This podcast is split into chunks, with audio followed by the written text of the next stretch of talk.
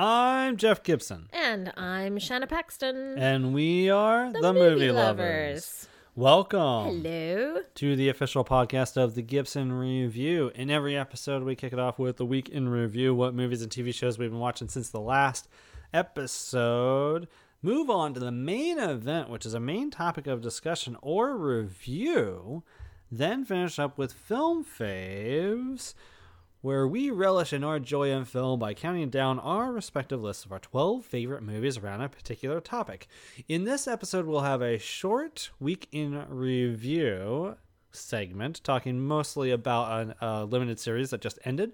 And then we will move on to our review of Disney's Raya and the Last Dragon. And Film Faves, we'll have a combined list of our 12 favorite movies about dragons, our 12 favorite dragon movies. So, let's get started with the weekend review. As I understand, Shanna, you haven't really had much opportunity to see much on your own since we last recorded our previous episode. No, and I'm working my way through one or two shows Mm-hmm. and working my way through a movie. So I'm kind of all over the place. Fair enough. I have just been working on Disney through the years, working my way through live action Disney movies from the 1950s. By the time you're hearing this, I should be about done with that and moving on to the 60s. So maybe you'll see my latest entry published of of reviewing every movie, every live action movie that's available on Disney Plus uh, from the 1950s and ranking them. Uh, so, Shanna, you and I have finished watching one show that, at time of recording, just aired its final episode, the limited series WandaVision. Now, we talked a couple episodes back when it first started about the first couple episodes and our thoughts, and that was before some major developments occurred which really got us excited, uh, which I guess we should start with. So, first of all, if you haven't seen WandaVision, spoilers for WandaVision, skip probably five, ten minutes ahead to our main review if you haven't watched any WandaVision. Uh, but now is definitely the time if you've been holding out till it all comes out so you can binge it. Now's the time to watch it. But in episode three and four, we start getting like major developments. One of which I believe it was this is like nine episode series.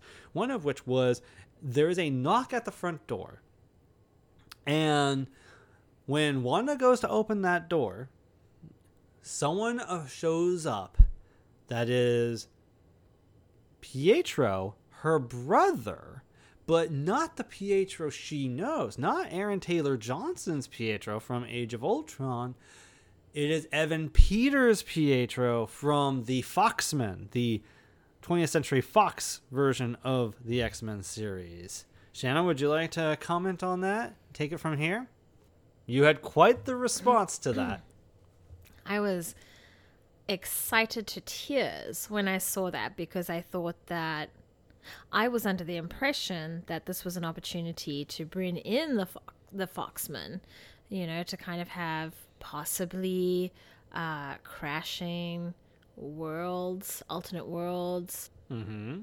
Like I thought, oh, this is so cool. I'm finally gonna get my dream of seeing X Men like crazy Right. you know because there's only the show that exists and then the movies we haven't watched all three of the x-men shows that exist but Oh, you're talking about the cartoons? Yeah, Plus so- Gifted. There's that show on Fox called Gifted that lasted a, se- a couple seasons.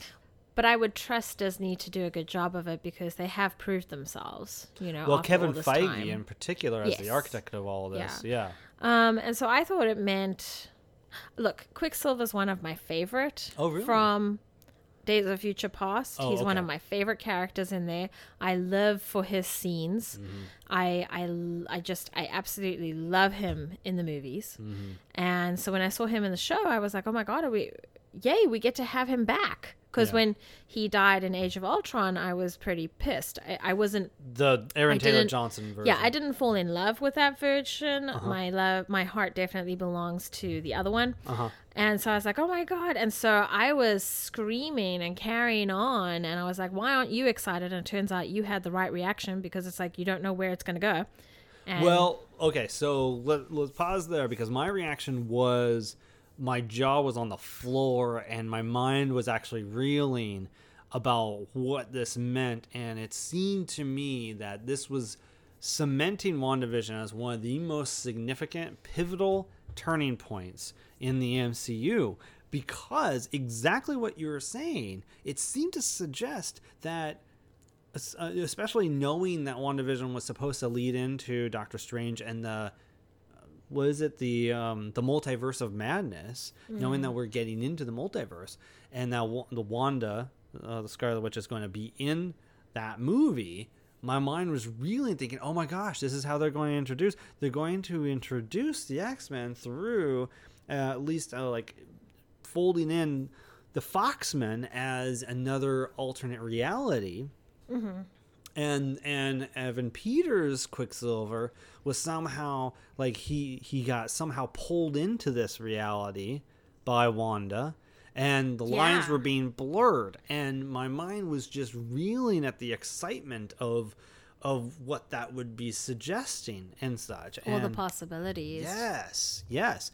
Now, on top of that, we also had scenes with S- Sword, which it was cemented that Sword was actually being introduced in the show, which we had speculated in the first couple episodes.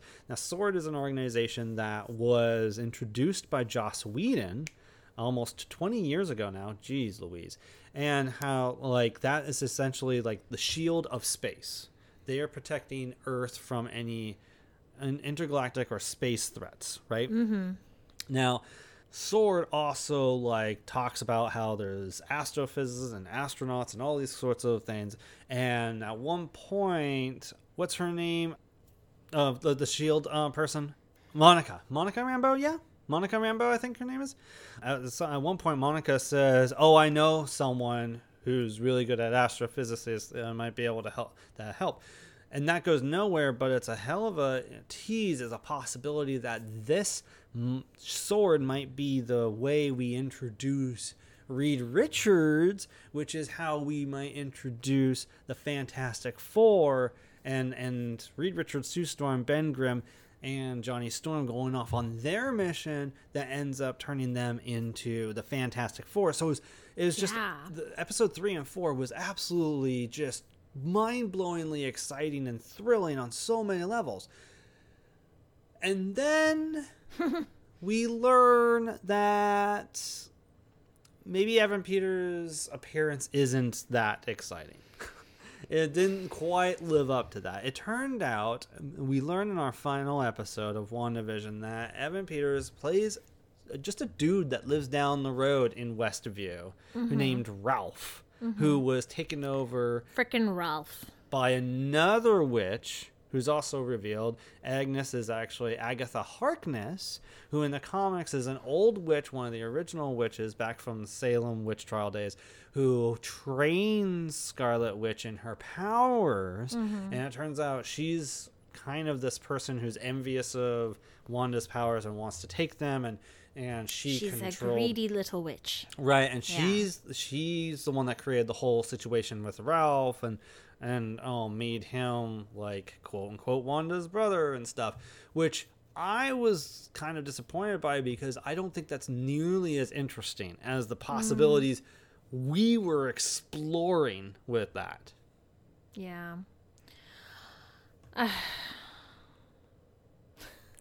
I haven't mourned the loss of Quicksilver again. it's like you don't see Wanda mourning for him again. Right. It's okay because I'll do it. Shanna will do it for you. So it's like it's it's so disappointing because I'll you know I went to the Disney store this week and there's a section of X Men stuff. Mm-hmm. They've got X Men merchandise coming through, and mm-hmm. I'm like, oh my god! And then I realize, oh, but you, you know, you kind of abused my trust. So now I, I, I feel like I feel like I can't get excited anymore until something's really, really official. Hmm. Like I feel like I, now I feel like I have to be super skeptical of everything that happens, which is awful because um, I want to be able to trust the the shows and what they're doing and So I feel a little betrayed. I feel a little abused here. Um, but you know, moving away from Quicksilver and all of that, I do like every. I do like this show. I was going to ask if that was enough to really hurt your overall My impression of the, the yeah, the, your overall impression of the series and and how, whether or not it was any good. I think this was a good series. It was a great series about grief and Yeah. trying to come to terms with what grief can do with do to us, the different stages of it and how really the only way that someone's going to understand your grief if is if someone else has had grief of their own, loss of a loved one of their own. Hmm. And so there's power in that, right? Hmm. Because it creates this new level of understanding and compassion and even community one could say. If people you know suffering from loss can come together that's their tribe in a way. But then there's also this lovely commentary in the second last episode about that vision uh, speaks to about how well, it can't all be that bad losing someone because then you think of how much you love them and how it's really this ping pong game Well, like grief is a manifestation of love enduring. yeah Yeah, that was a beautiful moment. I I really thought that was and, and Paul Bettany's done a lot with this character. He's he's really great. And that that's just yeah, it's just magnificent. So I feel like on the one hand I'm disappointed by the possibilities being crushed, but at the same time I'm also excited about not knowing what's coming. There's something exciting about not being right all the time you oh, know? I guess, yeah. you know? Yeah. and and knowing that there is a plan and the excitement is in figuring out what that plan will be and experiencing it as it as it unfolds before you. Mm. So there's a lot of other things that that happen that develop in the course of the series you do get monica rambeau turning into photon essentially her superhero counterpart. Transformation was awesome. Yes, because what happens is Monica Rambeau, she she goes into the what's called the hex. By the way, hex uh, for comic fans is a is a very familiar term with regards to Scarlet Witch. Uh, she goes into the hex and she comes back out of the hex essentially. And what happens is her cells start changing and she goes back in again. And when she does, uh, first of all, she has to force her way in. And when she does, it changes her mol- molecularly. And so all of a sudden she has these these powers now and they are pretty awesome. They're pretty awesome powers, and we see some of them used uh, pretty cool ways in the final episode. I'm also really pleased with the kids.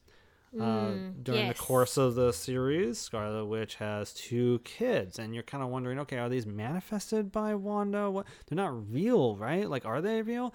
But then what I start to learn is they start aging through the Malcolm in the Middle episode and, and the Halloween episode too, especially. Oh, they're actually characters in the comics, one of which we play a lot in one of our games that we play, Legendary. His name is Wiccan. He becomes a founding member of the new the Young Avengers, and mm-hmm. apparently his brother's name is, is Speed because he has, you know, accelerated speed. And so you got to see them for a while all the while I was like, okay, so are we going to have a really tragic end, a tragic loss, sudden loss of these kids I mean, uh, in Wanda's life, and that's going to create a psychic break that's going to create the House of M universe essentially or the reverse of that that's maybe going to create more mutants rather than take away mutants. My mind was reeling Yeah. what the possibilities are here or are we going to somehow translate these kids into the universe proper and then help introduce down the road the young avengers. So there's so many different possibilities but again neither of those happen. We had a very like Yeah. moving acceptance of the end of this family kind of scene in the final episode and the kids you know just kind of going away off screen or whatever. But that wasn't without them having some really great scenes using their powers too in the final episode Yeah, it was pretty satisfactory. Um, and I love how the show ended with Vision saying, well, I mean, that's not exactly where it ended, but I love that he said, well, we saw each other again. Chances are we'll see each other another time. And I know that Agnes had said your magic is, f- your, your spell is flawed for this world. And uh, Scarlett's going to get it right. She's hmm. going to get it right. And then I think that they'll come back in some form or another. Well, and then we also have the white vision, the blank vision, however you like to call it, and that seemed to suggest a return of vision, and and a- in a way they can keep giving Paul Bettany some work. Keep Paul around. Yeah, which I was a little disappointed by, honestly, because like to kind of do some narrative acrobatics in order to keep a character around again after like him being a significant that character being a significant loss in the previous major story arc is mm, annoying and I really hope they they stop pulling punches here. You know, I I think I think we'll we'll see what happens with the Black Widow quasi prequel movie that's eventually going to come out.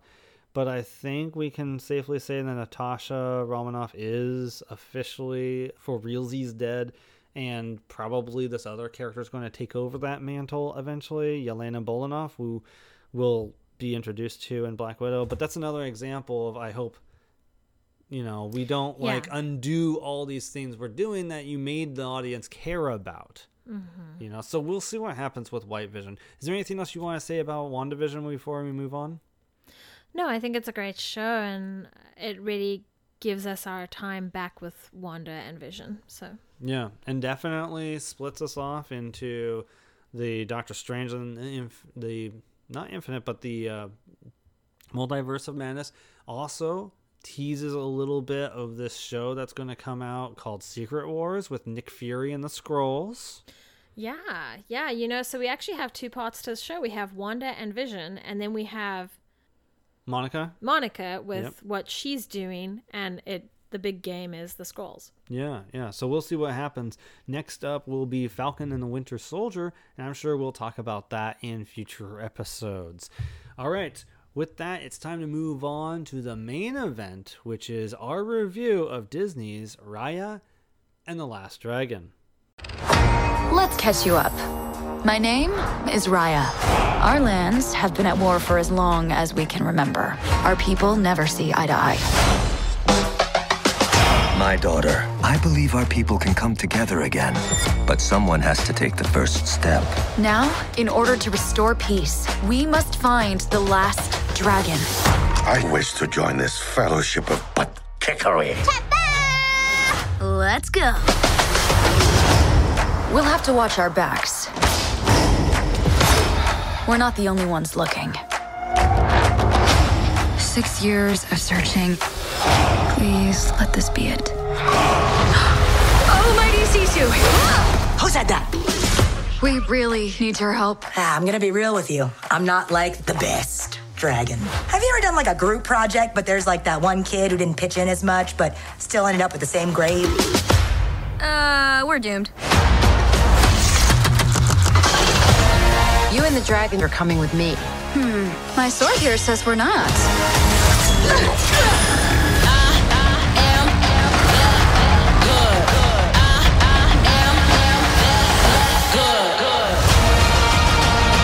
World's broken. You can't trust anyone. Maybe it's broken because you don't trust anyone. You just have to take the first step.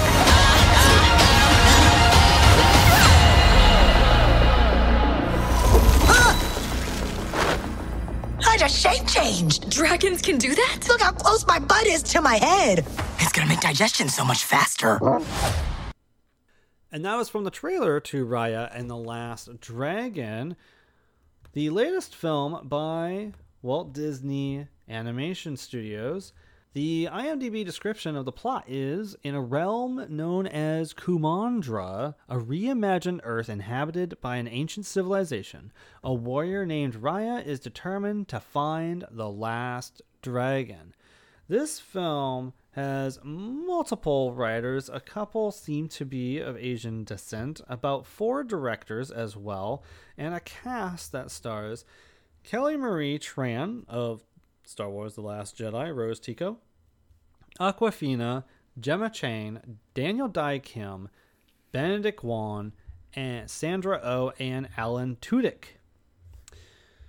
So, when we typically review a film, what we like to do is talk about the good first. What worked for us about a film, what were its strengths, what we what was good. Then move on to the bad. What were the flaws? What sucked about a film? What were its weaknesses? Before weighing whether or not the good outweighs the bad, and then moving on to spoilers and final thoughts. The past couple episodes, we haven't had spoilers and final thoughts, but I think we will this time, yeah? Yes. All right. So, with that, Shanna, what was the good for you about Raya and the Last Dragon? I loved the story. I loved the characters. I thought that using these different parts of the land to go visit, you know, I think it's four or five different lands hmm. was great. It was very adventurous from the beginning. This sto- this movie didn't wait this movie didn't waste any time. It kept moving. It didn't stop. So much had happened, and I, I, think we were halfway, and I thought, my gosh, a lot has happened. Are we finished? And we weren't. And then with the other half that I was experiencing, I didn't feel like it was too much. I didn't feel like they were dragging the story out at all. I felt like it was all very, very useful moments. I love the voices. You know, you've got the cast list up there right now, and I was a really big fan of everyone's performance in this. You know, everybody knows that I love water more than anything else, and this has a water dragon. Mm-hmm. And it I was just so happy because not only did the water look fantastic. I mean, when Finding Nemo came out, I know it's Pixar, but when Finding Nemo came out, we thought, wow, that water looks great. And then I see this and I'm like, wow, this is amazing. Yeah. You know, it was so super realistic and then the addition of an you know an animated character into this realistic looking surface looked great because it can be a fine line of well does it look fake? Does it look like they just plopped her in there or or hmm. what? It can be very very Roger Rabbit which is intentional in Roger Rabbit but in this case you would want you know you're making a realistic looking surface. You're going to want the character that lives there to blend well with it. Right. and I felt like this was a great theme the theme of trust and how they move through the movie with trust being encouraged, hmm. trust being taken advantage of, hmm. and trust being relearned. You know, this whole faith in each other thing, it's such a delicate process no matter who you are, what you are. And I I love how they moved forward with that theme, how they got the story home. Um, you know that I can talk about in spoilers. I also loved the lighting in this film. They really did play a lot with the light, and there was definitely this different color palette that was happening that we're not used to seeing because, you know, it's it's focusing on the Pacific Asian area, so you're going to have these different influences of art and pattern color design and i'm not experienced in that so i can't say for sure oh it was very authentically portrayed but it certainly felt like it from someone who knows nothing. Hmm. You know it felt very different. So that was great and there was a lot of humor in this movie and i don't just mean Awkwafina Awkwafina's character. You know everybody had funny moments and everybody kind of had these you know, left in awe moments that we can mm-hmm. all relate to and want to experience. So it was a really relatable film. Just very well done. I also like that there wasn't any singing. You know, we don't have to have that. Yeah, that's a good every, point. Every Disney movie does not need that. Like, it totally suits Moana. It, it I guess it suits Frozen. But I love that we're getting a break from that. It's important that we get that. Yeah, actually, that's a really good point. I didn't even think about that. And I'm going now to look at what their recent movies have been. to see when the last time they had a movie with um song was or without song. I guess Frozen 2 was their last animated movie, wasn't it? Yeah. And Okay. so that's really nice. You know, like I'm not saying don't do music. I'm saying like maybe do one music, skip one music, skip. Well, you know? Ralph Breaks the Internet didn't wasn't a musical, right? Yeah. A musical animated film, and the one that stood out to me, maybe this was too with Bolt, but it's been a long time since I've seen Bolt, so I don't remember. But the one I was going to call out that this particularly stood out to me was uh, Big Hero Six as a thing, as being an action adventure film Oh, with yeah. without being a musical. Um, Yeah. you have also Zootopia and the the Ralph movies too. I do like that Disney has been able to step away from always having the same template with Yeah. with the songs and, and and sidekick character and stuff like that. Well, and something that's great about this film is we have several female leaders slash warriors in this film, and they all blend really well together, uh, whether they're conflicting with each other or working together to achieve something, which I really appreciate. And they're all coming from a good place, but they're all fighting for it um, and not really hitting a ground of like, how do we get what we need together mm-hmm, through mm-hmm. talking? Mm. which is great. Like, I, I love that it's not just this I hate you, I will get you kind of nonsense. I feel like they're fairly complex, mm. which I really appreciate. And there's a lot of characters and animal characters in this film that I enjoy seeing and find very pleasing. Very cool. So I went to this movie fairly cold, not knowing anything about it. I just, as far as I knew, it was uh, this, this Chinese adventure film with a dragon, and it does seem to be rooted in uh, Chinese culture and other Asian cultures.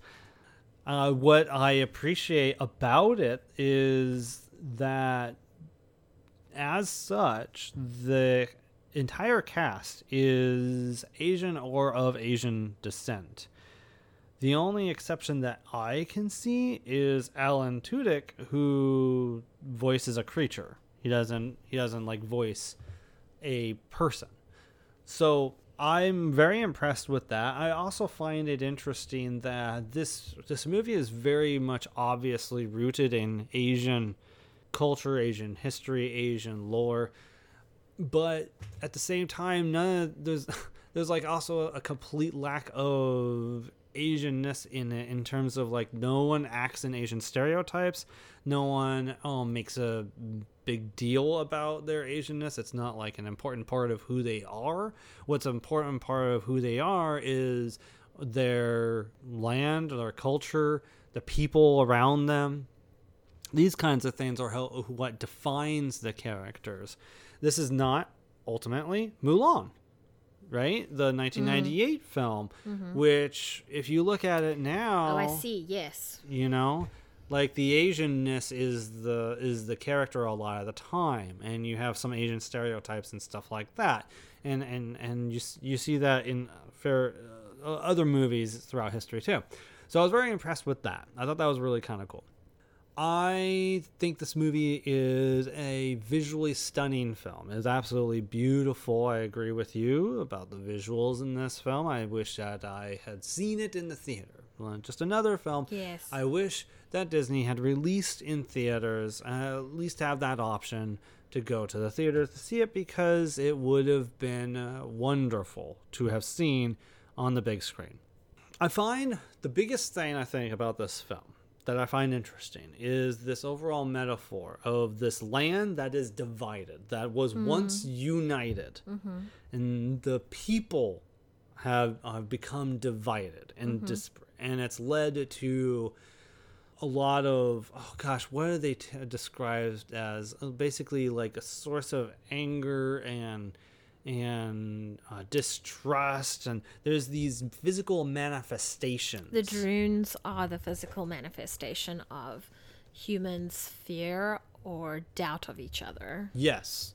And how that is basically slowly wiping out the uh, civilization and it's turning them to stone.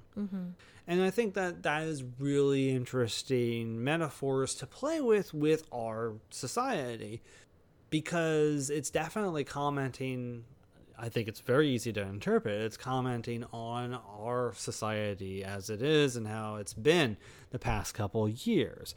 And it doesn't offer answers as to how to do the work of learning to trust each other, but it does know that the important thing is that we take the steps to trust each other and be kind and unite and come together and these kinds of things for what is the greater good of the land, right? So I definitely appreciate that, and that was a metaphor that I caught on to fairly early on in the film, and was like it perked up my ears. I was like, "Oh, this is very interesting." So there's a lot that I appreciate about that in in that regard. There's other things I can get into spoilers, uh, but Shanna, let's move on to the bad. What sort of things did not work for you about this film? I don't know. I do feel like the dragon was incredibly trusting, but then she also represents the healing that needs to be done between these humans. Hmm. They they need to start trusting and she has she has to her character has to be this optimistic, hmm. believing people. And even when her trust is taken advantage of, she kind of is like, well, why would you do that? And it's very toddler like. It's it's like, why would you do something like that? What made you do that? I don't understand. And it's it's one of these brilliant. I mean, it definitely calls me out on my actions. If you ask, like, well, why did you do that? And then I'm like, oh, um, I don't know. So I feel like I like would have these moments where I was like, well, is that a bad thing that she's so trusting? But she's the healer, so she has to be this trusting. She has to be this poster for trust. And I got over it eventually because I saw the value in it. Mm, okay, so not much of a criticism there. Not much of a crit. Like at first, I thought it was a criticism, but then I was like, oh no, no, I see what they're trying to do there. Uh, I can't really think of. Our dog is snoring. She's having a really good Saturday nap time. Um, wish I wish I was her. So I, I don't really see anything wrong with the film. I have started watching it a second time because if I pay thirty dollars for a film, have access to it, then I'm going to watch it more than once. Well, uh, the the the fact that you have that luxury is one thing. Um, I see it as a parallel to an, an analog to what would happen if the three of us were to go to see it in the theater. You'd be paying around thirty bucks or more to see it. So I I see it as that analog relationship there. So I'm not bothered by it. But it's nice that you can take advantage in a way that you can't at the theater legally. Well, we we could technically actually because we had a membership. I will remind you, pre-COVID, That's right. we had a membership and we could go watch whatever film we wanted to. And you know, the only difference is we would buy popcorn twice. you know, right. So there's a few things that I want to speak to about the the film. Uh, let's see what happens. Again, we have not talked about this prior to recording. yeah, What no, this is you- not this is not a United States against uh, Billie Holiday situation, but there are issues. One, like not nip, just a very minor one. I'm going to ease into this. Awkwafina's voice as the dragon really took me some adjusting because she's a, a very naturally comical voice Yeah. You know and she has a very comical flavor to her manner of speaking and and and her dialogue. But it took a while for me to reconcile that voice with this dragon. And eventually it settled in for me but at first i was like ah I, I i'm not sure i'm not sure if this was the right voice to go with with this dragon. But it eventually was okay but i was yeah it was an issue at first. The eyes and the fluffy hair helped though, right? it's like they. I think she. are you talking about when she turned into a human No, like, well, I mean, that helps too, right? To see her in a different form. because she very much the animated version of her looks like it's modeled after Awkwafina. Yeah. Well, you know, second time watching it, I also get a little jarred, but then I look at her eyes, the dragon's eyes and hair, Hmm. and specifically eyelashes and little teeny mouth movements, and I'm like, okay, that that's fine. you Okay. know? So So there's that. There's also these characters that are thieves that are kind of like fending for themselves, and they very much feel like I won't spoil what they are because they're kind of halfway through the film, but they feel very much like the regular trope of Disney creating oh very marketable characters that that kids will love and also like very humorous and um, you know that that sort of thing. We've we- we've bickered about that before in a previous Disney movie, I think, in a previous episode in the past. I can't remember what it was, but it, it felt very like that blatant sort of thing again, because there's no way that these characters like realistically could do what they do, but you kind of go along with it because it's a Disney movie. they've established it's an alternate world, my love. Yeah whatever. Anyway mm-hmm. so there's that. The biggest thing though is this happens a lot in in films. You, you see a lot of films that are like this and it's a matter of whether or not they're able to sell it and make it work despite it. But this movie is very much a video game quest film Yes, it Where- could totally be a video game. I was thinking that. where it is very much like okay you have to go to this land and get this uh, achieve this thing and then when you achieve this thing you'll get a new power and then you move on to this land and, and you know until you fin- get to the final boss and stuff and it does kind of have that element to it where like i could actually imagine this as a sega genesis game Yes. you know Yes, it'll be so perfect. that's not necessarily a strength of the film as a, in its Ah. script I, know? I was having fun with it. yes, you can have fun with it. I get, I, I totally get it. But I'm saying as a script, it does feel like a video game quest film, and that's not necessarily a great thing. That's kind of a weakness of the script for for the plotting to be very much like that. You know, hmm. I think that's the biggest issue. If there's an issue at all in the film, I think that's the biggest thing. Is the script just it, it, becomes this video game quest. You you go over here and then you can get these powers and then you go to the next place and you get if you achieve this ability this objective you get these powers and so on and so forth. But uh, you know, I would say probably in the third act it does do a couple things to help kind of change gears a little bit. That helps with that but it is something that I really felt in the second act, especially this kind of video game quest kind of thing. Uh, one strength I forgot to mention, though, I'm sorry, we're in the bad, but one strength about this movie is I was really surprised that it was almost two hours long because it really went by quickly, and I I didn't feel like I was like thinking back on the events of the film. I was like, this filled almost two hours. That's mm. really surprising. Maybe maybe it's actually an hour forty, hour forty five, and it has like ten minutes of credits. I don't know, but it's an hour fifty two minute clocked film, and it didn't feel like it. So there was that. But in, in terms of criticisms, that's m- pretty much all I have. Is the script is you know a little bit weak in the sense of feeling like a video game, and uh, there's a couple other like character elements, but overall, I'm surprised by the direction it goes, and I think we need to get into spoilers. So, Shanna, first before we do, does the good outweigh the bad? Yeah, I would rate this film an eight, a solid eight. I considered that as well. I'm I I'm trying not to throw eights around left and right at every movie that I think is really strong. Um, so I'm going to give it cautiously a seven. I'm going to give it a very it? conservative seven for now, but I'll see what I I will eventually have to rewatch this movie, to, you know, Yeah, that might because be- of the Disney Through the Years project. That's and- to be very interesting for you. I do Yeah. like, you know, I've been watching a couple of Disney movies with you, and you're what? You're in the 50s now? yeah. Okay. And it has been interesting to see the 50s and then something like Raya. Mm-hmm. And I'm like, oh, I'm so glad we're at this point, but why the fuck did it take so long? You know? Yeah. So it'll be interesting to see if I'm able to to have stronger feelings or maybe more criticisms watching it at that point. But uh, yeah, right now seven out of ten. Definitely the good outweighs the bad. This is definitely worth the price of admission. I would say. I know some people are like, just wait, it'll eventually be free.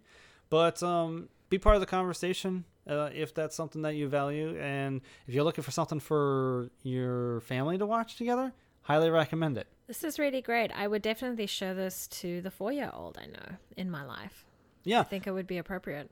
Yeah, and this is the kind of storytelling that we want to to give Disney the stamp of approval too with in terms of in terms of branching out in different cultures and the casting of the the the the full Asian casting and you know these are the sorts of things that we want to support and give like a thumbs up to for Disney. So I recommend doing that for sure. So Shanna, let's get into spoilers for Raya and the Last Dragon. If you haven't seen the movie yet, maybe skip ahead the next 10 minutes to the film faves segment. The timestamp will be noted in the show notes so you can know where to go. Because from here on out, we'll talk a little bit about things after the first 20 minutes of the film and maybe even in the end. All right, Shanna. So spoilers for Raya and the Last Dragon. What did you want to talk about? I don't quite remember right now.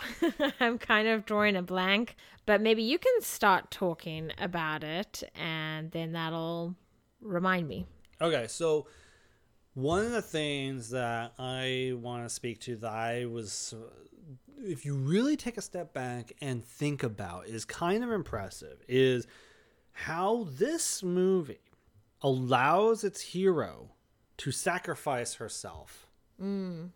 to in order for the objective to be achieved in order for things to be set right Mm. in fact all the main characters sacrifice themselves mm-hmm. and yes you could cynically say yeah but it wasn't going to last blah blah blah blah blah blah blah Yeah, well, that was established in the beginning, so you don't get to be upset, Jeff. no i'm You're I- typically upset when a no, no, no, character no, goes no, away. no no no this is different this is not at all like that Oh, okay, good. I'm just trying to acknowledge like cynics can probably be like, yeah, but I didn't really believe it was going to happen. But like, let's acknowledge for the moment that the story actually required the hero to die, Yeah, Right? In a sense, and the main all the main characters, including children, mm-hmm. to sacrifice themselves yeah, in order to ho- have hope, the possibility yeah, of achieving their goal. Now, remember, like when they do this, like the other person that's left behind could have been like, "Fuck this, I'm out," or whatever, like done whatever they want. But that person made the right choice and sacrificed themselves too. But still, like, so acknowledging the risk that was being taken, the self sacrifice, the selflessness, yeah. is not something you see in many Disney movies. Hmm. It is quite lovely to see because sometimes that is what's needed, right? Mm. It doesn't matter if you're a toddler, it doesn't matter if you're a small child, and it doesn't matter if you're a young adult or older adult. Mm-hmm. Sometimes sacrifices need to be made. Yeah. So I thought that was really kind of like taking a step back and taking a beat, acknowledging, wow, that's kind of cool. I appreciate that. So that that was a big thing. Um, I was kind of interested. Maybe someone could write in and explain if there was a cultural significance to the pose that most people were forced into when they were turned to stone. That seemed to be something that I might be missing there because it's definitely, as far as I saw, it wasn't explained as like something particular to this story. And given how our heroes end up, not all the not every person turns into that position. Right, like I said, yes. But Yeah. Mm-hmm. most people, like the father, uh, the main character's father, like he wasn't in that position when he got consumed. He was forced into that position as he was consumed, and you see that happen with several characters uh, throughout. So I was curious if there was a cultural significance to that um, in some way. And when the the drone comes through him, you know, I noticed this in him in particular because I've started watching it a second time. Um, a blue part of the person is removed, and it almost feels like their soul is Yeah. taken. Yeah, right. So I wonder if if that's what it is. Like if your if your hands are like that willingly, because you see them when they're thinking about their lost ones. Um, their loved ones that are not with them, they bring the flower to their head like that in that position and then lay the flower down in the water. And so I wonder if it has some sort of significance to connection. But yes, if somebody knows, they should let us know.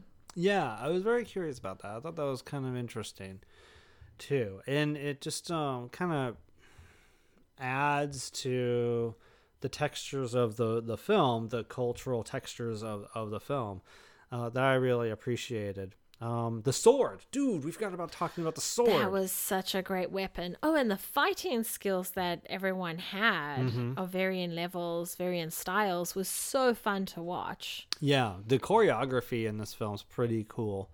It, it works really well. It's not over the top or anything, but it definitely like the final sword fight is like there's a couple clashes there that are definitely like you feel the emotion and the intensity of those clashes. Yeah. I, I love how the bodies were animated too. You know, you don't, it's not too hourglass shapy, but, uh, you know, it, it acknowledges that somebody who's a swordsman is going to have broader shoulders. So you see, I think it's Namaari. Yeah, Namaari has definitely a stronger, more built upper half of her body. And so I appreciated seeing that. Hmm. And I, I also do love when Namaari and Raya are having a chit chat, you know, before all the shit goes down. Mm-hmm. And I, I love that they're interacting in such a way where they're like swords or blah, blah, blah. Formal dress or casual. Oh, in the And- beginning of the movie. Yeah, they're getting to know each other with Yeah. these little questions. And, and even, I don't know how true this is, but, you know, Raya offers rice to Namaari. And Mm-hmm. Namaari's Namaari gets like this sadness over her Mm-hmm. because she's like, Well, I haven't had rice in a, a long time. Mm. And I don't know if that was true or if that was manipulation, but what she says afterwards is very interesting. She's like, Sorry, I didn't mean to bring it down. And I just appreciated this very open conversation these two were having. Mm-hmm. And I hope that that encourages other younglings to do that in the future too, to have really honest conversations with each other, even though it's the first meeting, Yeah. so that you can really suss each other out. And quite frankly, all their interactions were interesting to me. Like Raya said, I know where to jab Namaari. You know, I know how to get her riled up to Oh, yeah. distract her. And mm-hmm. it's great that Namaari almost kills Raya. That was really interesting that that was that, that they went so far with the conflict. Hmm. Mm-hmm. And also with that it added they added this extra complication of would have would Namaari have killed Sisu had it's Sisu. Sisu had Raya not drawn her sword you know Yeah, definitely was a knock happening. My take on it. What do you mean I don't think that she was going to kill Sisu. I think she was getting They- ready to let go. So I feel like they left it ambiguous enough because you see her finger pulling the trigger before Raya acted, and so like it it makes this situation where both parties are to blame. They like one pulled the trigger ultimately, but another led potentially this to happen because of her distrust, Yeah. right? Yeah. and uh, uh, and to add that that little wrinkle to the hero the heroine is really kind of cool too you know so she's not completely blameless in in all of this Yeah, they both both of their actions have consequences. It it's it takes two to tango, if not more. It's great, you know, like if there's a fight happening, it's not just one person. yeah yeah anything else that you felt that you needed to speak to I love the end when we see all the dragons. I love that the trust in each other is what was missing previously uh, when the world first got healed. And so I love that the dragons came back. And I couldn't help but wonder about the first world that she went to to get the the part of the sphere. Um, is it Tail? i forget if it's tail like the chief died but it also it also looks like no one from that tribe was alive yeah because somebody would have been guarding her right you know and so There's no one around. i'm just i'm just wondering how badly that that group of people suffered because uh, now they have to start all over again. And I, I find that very interesting. It, they don't hover on it too much, but You don't it- think they're just turned into stone? a lot of the, we did see people turned into stone, Mm-hmm. but the person who led her people is dead because Yeah. she was hoarding a sphere, Right. part of the sphere. So I find that interesting that that group of people is probably the most at risk people. Mm-hmm. Yeah, didn't think about that. So I like that. All right. There's probably other stuff I, I have too that I liked or, you know, gave me pause or that I appreciated. I'll f- finish with this. I really appreciated seeing the strong leader, warrior, resourceful woman that are certain of what they want. I also loved seeing Tong, who was like so giddy when he had captured Right, Raya yeah. Mm-hmm. and and Sisu, and it was so funny because he's like, I, I it's gonna take me two weeks to clean up the place, you mm-hmm. know. he's he's he's so alone because he's the mm-hmm. the survivor of his village, and it's just so funny how. And then when he meets Noi, he's just this melted mess, you know, of like, oh my gosh, so cute. So I really loved seeing the masculine and the feminine, you know, it was all really well balanced, I thought. Very cool. So those are our thoughts of Raya and the Last Dragon. Did you see it? What did you think of it? Did you agree with us? Feel free to email us at thegibsonreview at gmail.com. And now it's time for Film Faves, our respective lists of our 12 favorite movies around a particular topic. In this case, it will be our combined list of our favorite dragon movies. Now, so, what qualifies as a dragon movie? Is it a movie with just a scene with dragons? No. No, sorry. No Willow or anything like that. What we use to qualify, first of all, as with every Film Faves list, it has to be a movie that was released in theaters. No direct to video dragon movies, of which there are so many out there. So not only did it have to be released in theaters, but the dragon either had to be a major character or a major part of the the plot or the story. Okay, so as such, what we found in our research was somewhere around 20 total dragon movies. All right, so clearly not enough for us to draw from to create our own favorites list, although kind of. It's certainly not for you, Shanna, because you had a hard time coming up with a full list of 12 favorite dragon movies to to for us to combine with. Yeah, there aren't 12 for me. There's, I think, seven or eight. Eight now, yeah. Yeah, eight now. And that's it. I like, I wasn't going to fool myself into thinking that certain movies were my favorite.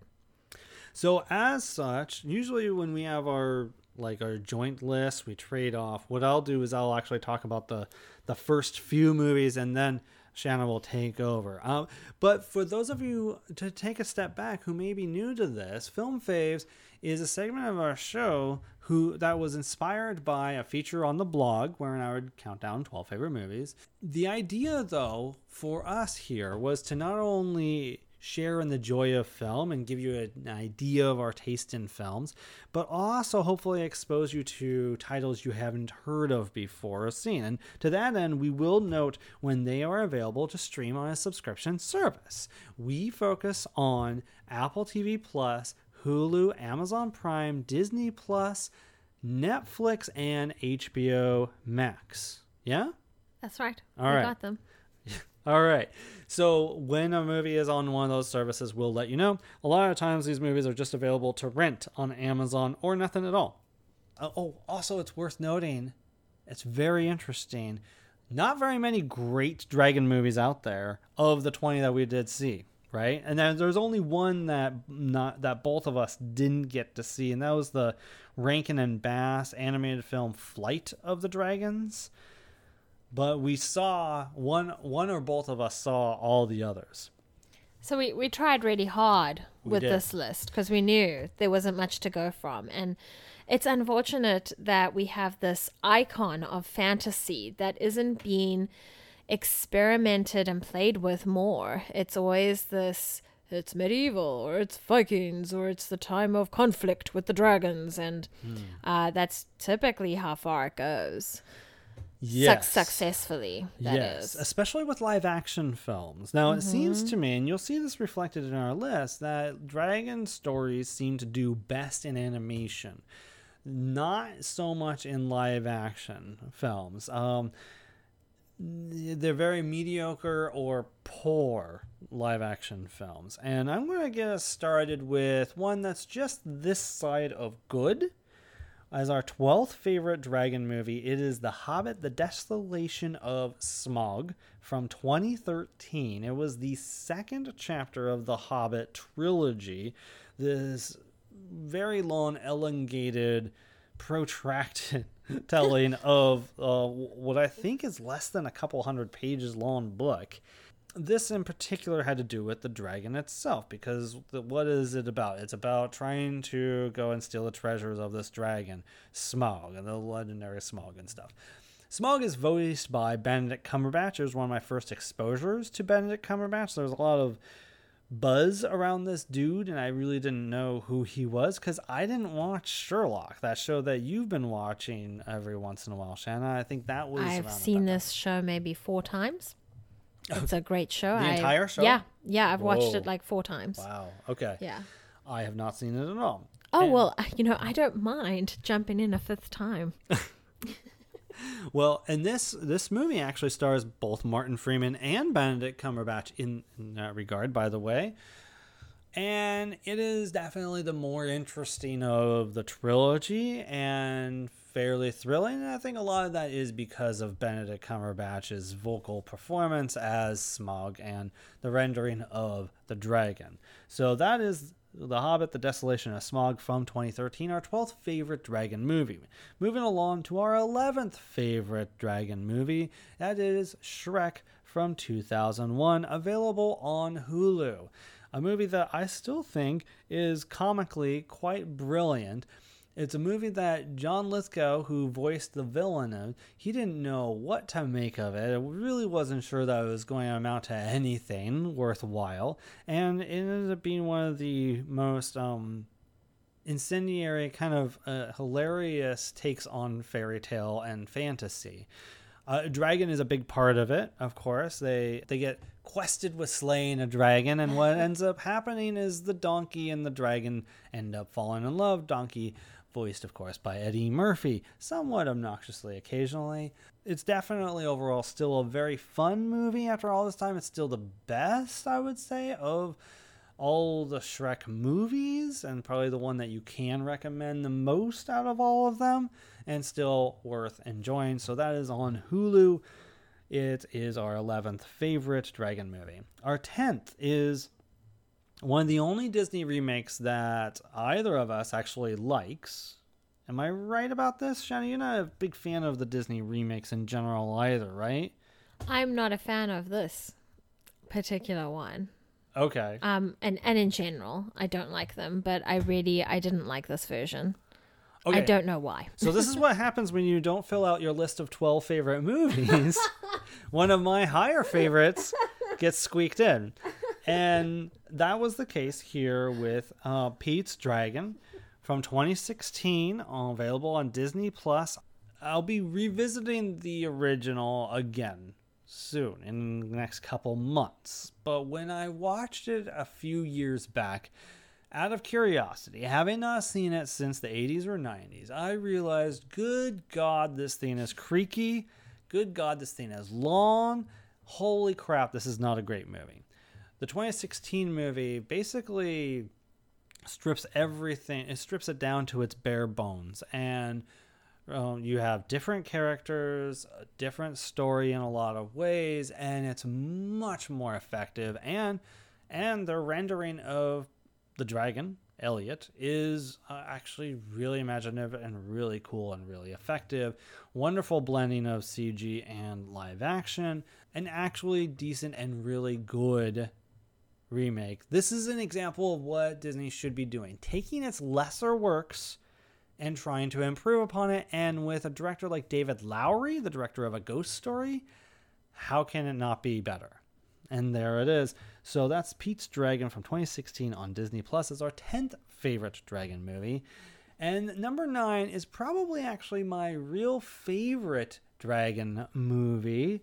It is from 1984, The Never Ending Story on HBO Max. This was fantasy in the 80s, The Never Ending Story. This was the thing that kids loved in the 80s when it came to fantasy genre there was really nothing that compared to the never ending story in terms of fantasy in the 80s and of course a lot of it is anchored or not anchored but um, a lot of it is kind of carried away by the supporting character Falkor the luck dragon which the main character encounters and utilizes befriends and sit and rides to help save the day uh, wonderful character, wonderful voice. I don't know the voice actor. I can never remember his name, but very unforgettable film, unforgettable dragon in that film. So that's the NeverEnding Story, number nine on our favorites list, available on HBO Max. Shanna, go ahead and take it away with our number eight favorite dragon movie. Our number eight dragon movie is Avatar from 2009 on Disney Plus there are sequels coming for this, and I don't know what that's going to look like, but I thought I would just throw that in there. Okay. A paraplegic Marine dispatched to the moon, Pandora, on a unique mission, becomes torn between following his orders and protecting the world he feels is his home. You know, it's James Cameron. We've got my we've got Sigourney Weaver in here, Zoe Saldana, Sam Worthington. Uh, this is a great film. It has a lot going on, or at least I thought there was a lot going on until you started talking to me about, you know, how this film doesn't really hold up anymore. And in this movie, I if I remember correctly, because this is a long a long one, the dragons come in when we see the people of Pandora connecting with them and kind of becoming one as they do with many things in this film and how you know there's this trust and they work together as one. The dragons come in this movie as well a sort of resource but not just any resource. You can't just go grab one and use it. You kind of have to form a connection with the uh, dragons. And that happens with, you know, it has to be a good fit or you have to dominate. It's kind of hard for me to say. it's like, yeah, it's a little, it's a little bit of this, a little bit of that, yeah. honestly. You know, our hero does something great with one of the great dragons, and they use their dragons to help them hunt, to get aerial views, but also more importantly, battle. Yeah. Uh, and that that's where a lot of fun happens. You know, it's it's always fun to see dragons battle. You know. It definitely works. All right, love. Then what is our seventh favorite dragon movie? Our number seven is available on Disney Plus from 1941. It is The Reluctant Dragon. This is such a cute story. Our our character Robert Benchley, you know, starts off in the film in his pool acting like a kid and honestly, at first I thought he was just a big kid, but actually he's not. He's an adult. No, he's a full grown adult. Yes. And in his like 50s or 60s. Yeah. Oh my God. It was really funny. Black and white just really threw me off, I guess. And uh, his wife is reading this reluctant dragon story to him, and she's trying to convince him to go to Walt and tell him that he needs to make this film because it's so great. And what ends up happening is he is easily distracted. So, totally relatable. And he goes through the process of seeing what people do at Disney Studios, what that mm-hmm. animation process is like from practicing your sketching and your drawing techniques with real life subjects to the pigment lab, the mm-hmm. color lab, where they're mixing the three different powders of red, yellow, blue together to make different combinations and tones. And there's all these jars of paint. You can tell that that was my favorite part. But eventually we get to the story of the reluctant dragon. And what an awesome story about how this dragon just wants to live his life you know, how he wants to live it. He doesn't want to fall into expectations in storybooks about how the knight must defeat the dragon. And he's like, well, why don't we just have a partnership, you know, and, and come to an agreement and understanding so that I can live my life. Mm. So it's really sweet. It almost feels like a way better version of Dragonheart without the nonsense. And I mm. I love this film. I, I think it is so sweet. Very cool. And our sixth favorite dragon movie, hitting the halfway mark here. Our number six is Reign of Fire from 2002. You do have to go and rent this one, but hey, if you like dragons, if you like Christian Bale, if you like Matthew McConaughey, and you're as shocked as I am to hear that he is in a movie with dragons, go ahead, rent it. It's totally worth it, I promise you. Okay, what is this film about? Well, there's uh, fire breathing dragons that have come out of the earth because they have been disturbed from their slumber and they set the earth ablaze, and it's a post apocalyptic thing, so, you know, I'm in. and here I was thinking that Matthew McConaughey would be this this maybe this dragon rider or maybe he would be this this handsome man that leads the people with his locks flowing in the wind and he had no locks. It was quite interesting. So he had this physical transformation and he was, you know, this American troop on um British soil and coming up, knocking heads against Christian Bale, who is the fatherly figure, you know, the nurturer, the leader that is trying to protect his his people. Hmm. And I just loved the conflict that existed between the two of them. It was quite scary to see Matthew McConaughey punch things, and I was quite interested in how they depicted the dragons because you hmm. could tell they didn't have a massive budget, but it didn't look bad. No, especially in the third act. That that is one of the biggest surprises of this list is that movie, which I hadn't we neither of us had ever seen, and it was quite a bit of fun. It was such a surprise, and I would be happy to buy this Blu ray. So I'll take over with our fifth favorite dragon movie. That is How to Train Your Dragon 2 from 2014. It is the only movie of the trilogy that is available on a streaming service. It's on hmm. Netflix. I don't know why that is, but it's on Netflix still. Maybe they're moving over to their own streaming service. I don't know. I don't know who owns DreamWorks if DreamWorks isn't its own thing anymore. I thought they were Paramount, Oh, okay. but I'll, Maybe. I'll look into that.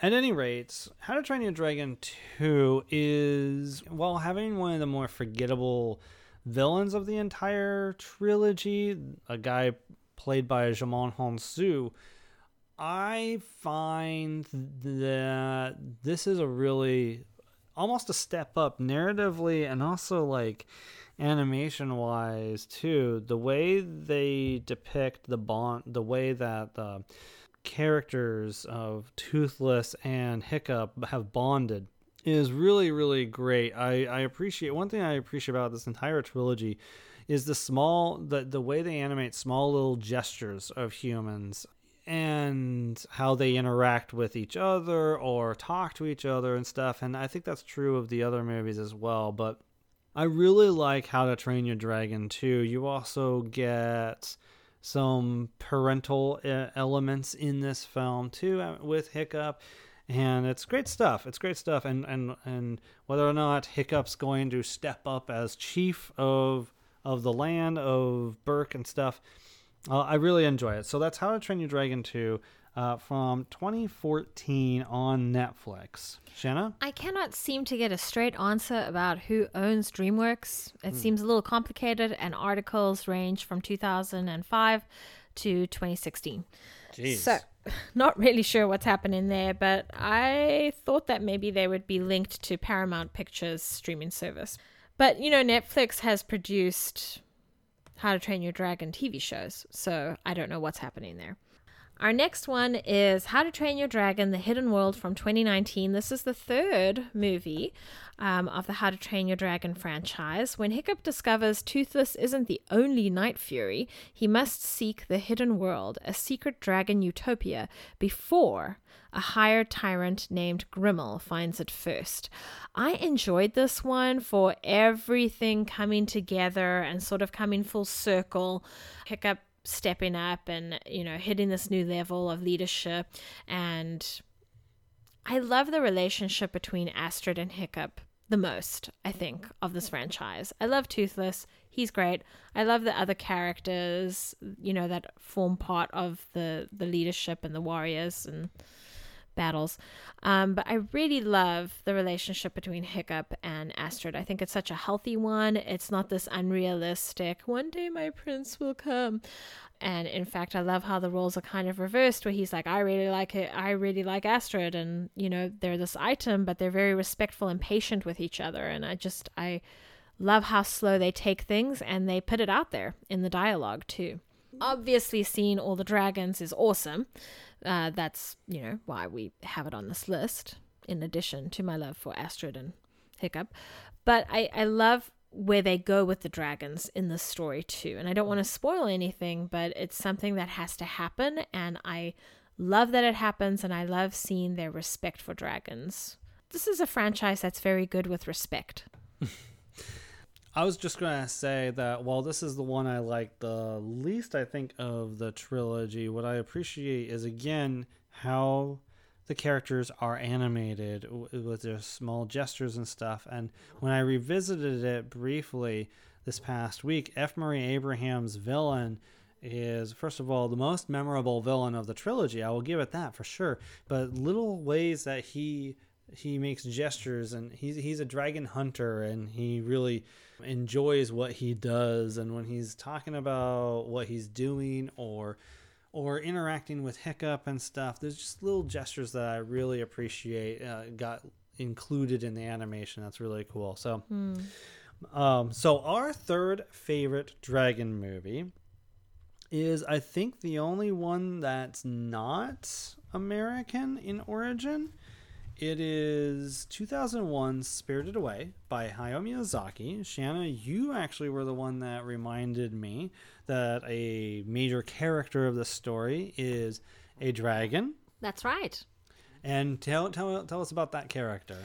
That character is, you know, we don't know his intentions, mm-hmm. and he can transform between dragon and human form.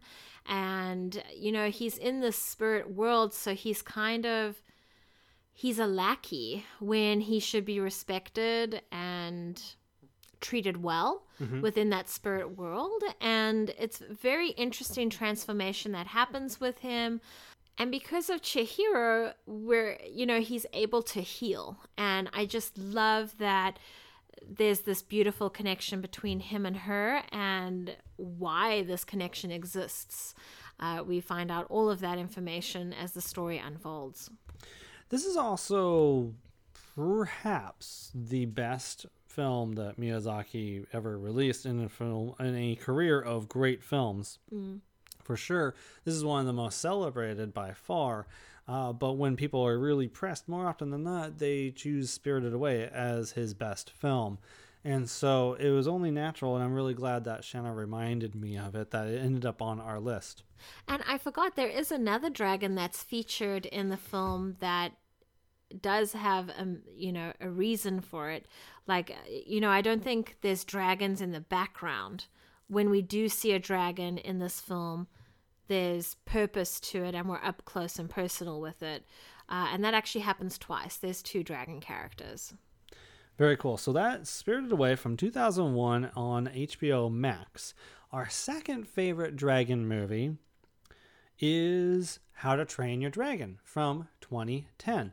My favorite of the How to Train Your Dragon series or trilogy. I believe I named it the best animated movie of the decade. That's largely because so many elements come together for one of the most beautiful and thrilling and wonderful animated experiences that anyone could have had in that last decade. Uh, the flying sequences in this film are, I mean, it's like to see this in theaters and to see it in 3D also Yeah. Is like to be on a dragon and to suddenly dive down in in the air. Uh, is just unbelievable. And if you get a decent screen if you can position yourself just right you might be able to get a hint of that experience as well. There's a wonderful score one of the best scores by john powell which i absolutely love. I have it playing in my head right now i was just thinking about it you know the the montage of hiccup and toothless kind of starting to learn to trust each other and, and that sort of stuff is just uh, just wonderful and, and beautiful. There's so much about this movie. I absolutely love. The voice casting is perfect. It's it's often funny. It's not too silly. It's a great adventure. I love how to train your dragon from 2010 did you have anything you wanted to add about it I love the music. Mm-hmm. I love the characters. I love the evolution that they go through with their relationships with dragons. And Shanna, with that, tell everybody what our favorite dragon movie is. It looks like it's Raya and the Lost Dragon from 2021 on Disney Plus for $30. It's worth the money. Go ahead and throw it down. In a realm known as Kumandra, a reimagined Earth inhabited by an ancient civilization, a warrior named Raya is determined to find the lost dragon. We've just spoken about this. I don't think I need to say more, No. but know that it's this beautiful film and features many great elements. And it just adds to that canon of great animated dragon movies, mostly, granted, taken up by DreamWorks with the How to Train Your Dragon and, and Shrek movies, but it, it's it's definitely definitely probably one of the best dragon movies that you will see.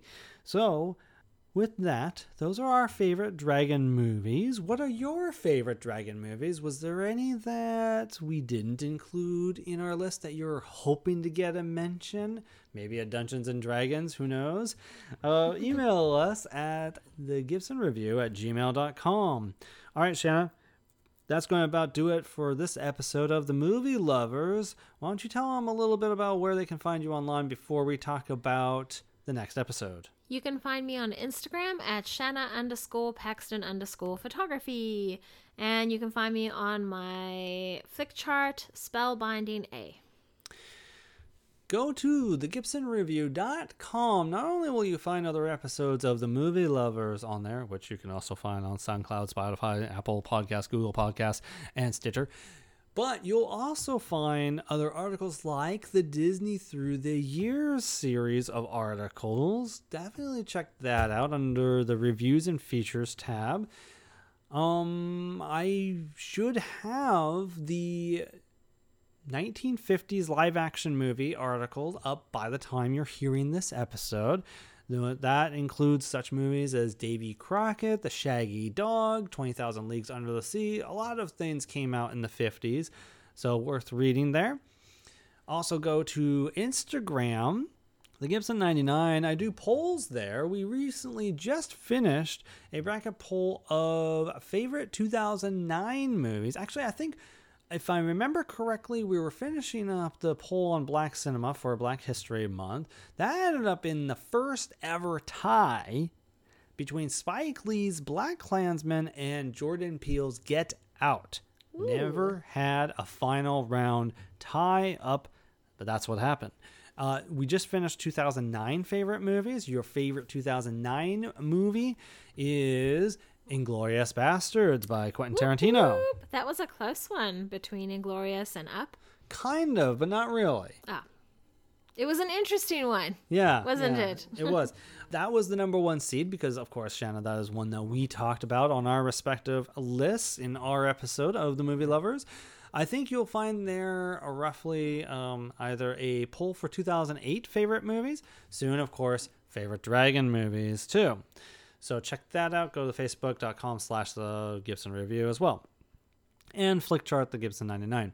Next episode of the Movie Lovers. Well, first of all, if you're not following on Instagram, you should because I'm a part of a month long celebration for Women's History Month and International Women's Day called Choose to Challenge Cinema, which helps challenge uh, a bunch of concepts of women in film and helps celebrate those who made a difference in film.